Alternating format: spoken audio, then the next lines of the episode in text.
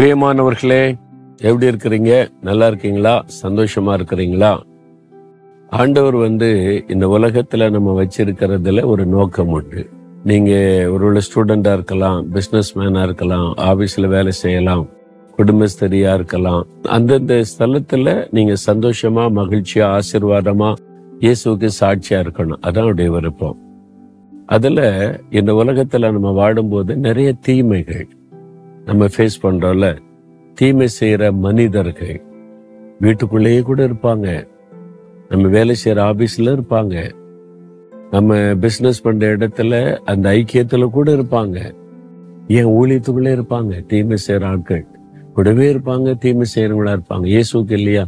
யூராஸ் இருந்தான்ல அவன் பாருங்க சுயநலத்துக்கு இயேசுவை காட்டி கொடுக்க காசு ஆசையோட அது மாதிரி கூடவே இருப்பாங்க.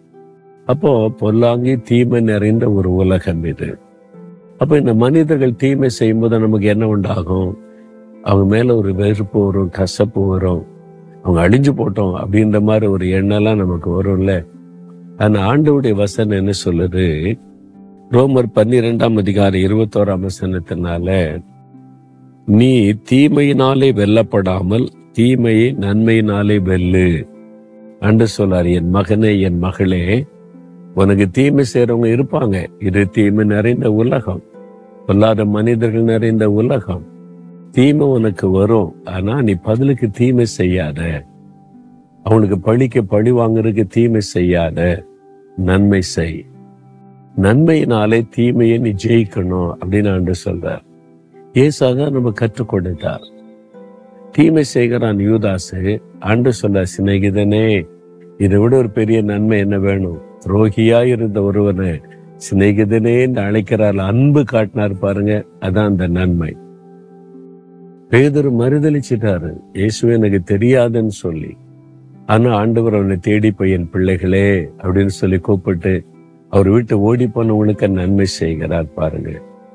இயேசுவை பிடிக்க வந்து அபாண்டமான பழி சுமத்தி அவரை பிடிச்சு அவமானப்படுத்தின அழிச்சிடணும்னு வர்றாங்க அப்பொழுது பிரதானாசனுடைய வேலைக்காரன ஒரு பட்டைத்தால வெட்டி காது துண்டா போயிற்று.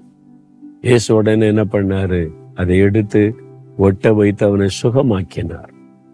ஹீலிங் அந்த மாதிரி துன்பப்படுத்துகிற நேரத்துல கூட நன்மை செய்தார். இப்ப அவன் மனசு எப்படி இருந்திருக்கும் இல்ல? யோசித்து பாருங்க.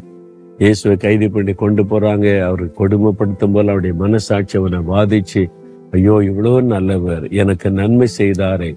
நான் அவருக்கு தீமை செய்ய தான் வந்தேன். எனக்கு நன்மை செய்தாரே. என்ன அவருடைய இருதயம் எப்படி துடிச்சிருக்கும்? ஆண்டவருக்காக தன்னை இயேசு கோப்பு கொடுத்திருப்பான். கட்டாயமாய். இயேசு அதுதான் நம்ம கற்றுக் கொடுக்கிறார். தீமை செய்யறவங்களுக்கு நன்மை செய். நன்மையினாலே தீமையை நீ ஜெயிக்கணும் அப்படின்னு சொல்லி. நான் பொதுவாக அப்படிதான். யாராவது என்னை பகைக்கிறாங்க தீமை செய்யறாங்கன்னா முதலாவது ஆண்டவரை அவங்கள மன்னியும் என்று ஜெபம் செய்வேன். அவங்க அறியாம செய்யறாங்க. அவங்கள மன்னிங்க. ரெண்டாவது அவங்களுக்கு நன்மை செய்கிற ஒரு சந்தர்ப்பத்தை எனக்கு தாரும். ஒரு வாய்ப்பை எனக்கு தாரும்னு ஜெபம் பண்ணுவேன். நிறைய அந்த வாய்ப்பை ஆண்டவர் தந்திருக்கிறார். நமக்கு தீமை செய்கிறவங்களுக்கு நன்மை செய்கிற வாய்ப்பு தேவன் கொடுக்கிற ஒரு வாய்ப்பு.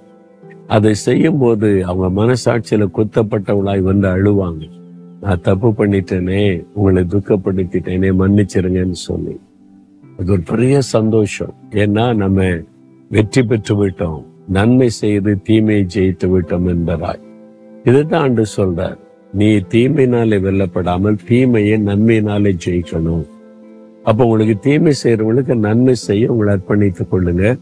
அந்த வாய்ப்பு ஆண்டவட்டை கேளுங்க. கத்தரை தருவார். தகப்பனே நாங்கள் தீமையை நன்மையினாலே வெல்ல வேண்டும் என்று கற்றுக் கொடுத்ததற்காய் ஸ்தோத்திரம்.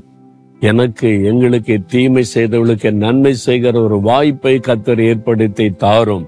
அதன் மூலமாய் நான் தீமையை ஜெயிப்பதற்கு கிருபை தாரும். இயேசு கிறிஸ்துவின் நாமத்தில் ஜெபிக்கிறேன். ஆமேன் ஆமேன்.